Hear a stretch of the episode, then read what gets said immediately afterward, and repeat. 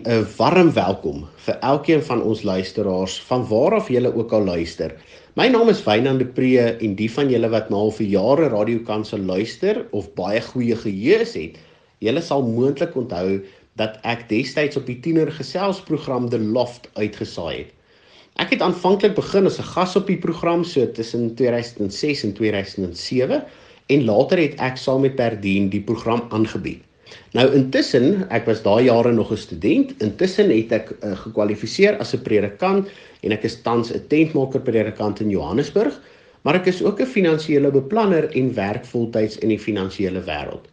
So hierdie is 'n onderwerp wat ek dink ek redelik goed verstaan, maar ek wil sommer van meets af vir julle sê, ek het nie al die antwoorde nie en ek verstaan nie altyd alles van end tot end nie. En daarom gaan ek met julle deel wat my verstaan is van van dit wat God vir ons vra rondom geld in die Bybel, maar ek wil vir jou ook uitnooi om met my in gesprek te tree rondom hierdie baie baie belangrike saak. Nou, ek dink ons moet die reeks afskop met 'n baie bekende gedeelte wat ons vind in Lukas 16. Lukas 16 is die bekende gedeelte van die gelykenis van die oneerlike bestuurder. Nou julle sal weet dat teoloë en predikante, Bybellesers wat regtig erns maak met die Bybel, sê vir ons dat hierdie is een van die moeilikste gedeeltes in die Bybel om te verstaan en uit te lê. Nou, ons gaan nie vandag dit probeer doen nie want ons het nie die tyd om dit te doen nie. Maar ek lees graag vir julle 'n vers wat homself vind in hierdie gedeelte. Dit is vers 13 in Lukas 16 wat sê geen huisbediende kan vir twee baase te gelyk werk nie want hy sal of die een minder ag en die ander een hoër of vir die een meer oor hê en vir die ander een afskeep. Julle kan nie God en Mammon dien nie. Ek dink almal het al hierdie vers gehoor in die Bybel wat sê julle kan nie vir God en Mammon dien nie. En eh, ek het al heelwat Christene gehoor wat hierdie vers lees en dan sê hulle maar geld is nie belangrik nie want die Bybel sê ons kan nie vir God en geld dien nie. Ek dink dit is 'n verkeerde verstaan van geld. En ek dink ons moet sommer uit die staanspoor vandag vir mekaar sê dat geld is belangrik. Dit is natuurlik nie die belangrikste ding in ons lewe nie, maar geld is belangrik. En ek dink om geld af te maak as nie belangrik nie, beteken dat ons nie noodwendig die nodige erns maak daarmee rondom wat die Bybel vir ons sê en hoe ons moet optree met ons geld en wat ons daarmee moet doen nie. Hoekom sê ek geld is belangrik? Want ons het geld nodig om te leef.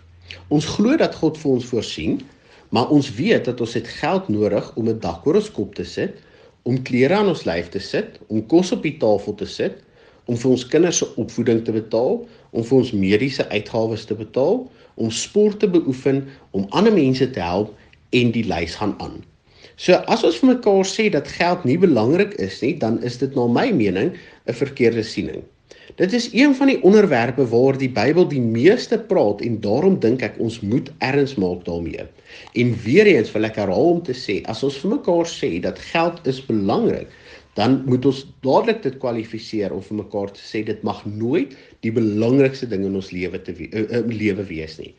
Geld is bloot 'n middel wat ons moet gebruik om handel te dryf en mee te leef. Die Bybel kom en dit gee vir ons al hierdie waarskuwings rondom geld omdat dit weet hoe maklik geld die belangrikste plek in ons lewe kan inneem en hoe maklik geld kan vernietig en ons lewe kan beheer. En juist daarom dink ek ons moet erns maak met geld. En in die tyd wat kom, solank as vir die Here wil, gaan ek met julle deel wat ek dink die Bybel vir ons sê rondom geld sake, hoe ons ons geld moet bestuur en hoe ons ander ook moet help met ons geld. So, Mag ons vandag vir mekaar sê as die Bybel vir ons sê jy kan nie God en Mammon dien nie, beteken dit nie dat geld nie belangrik is nie.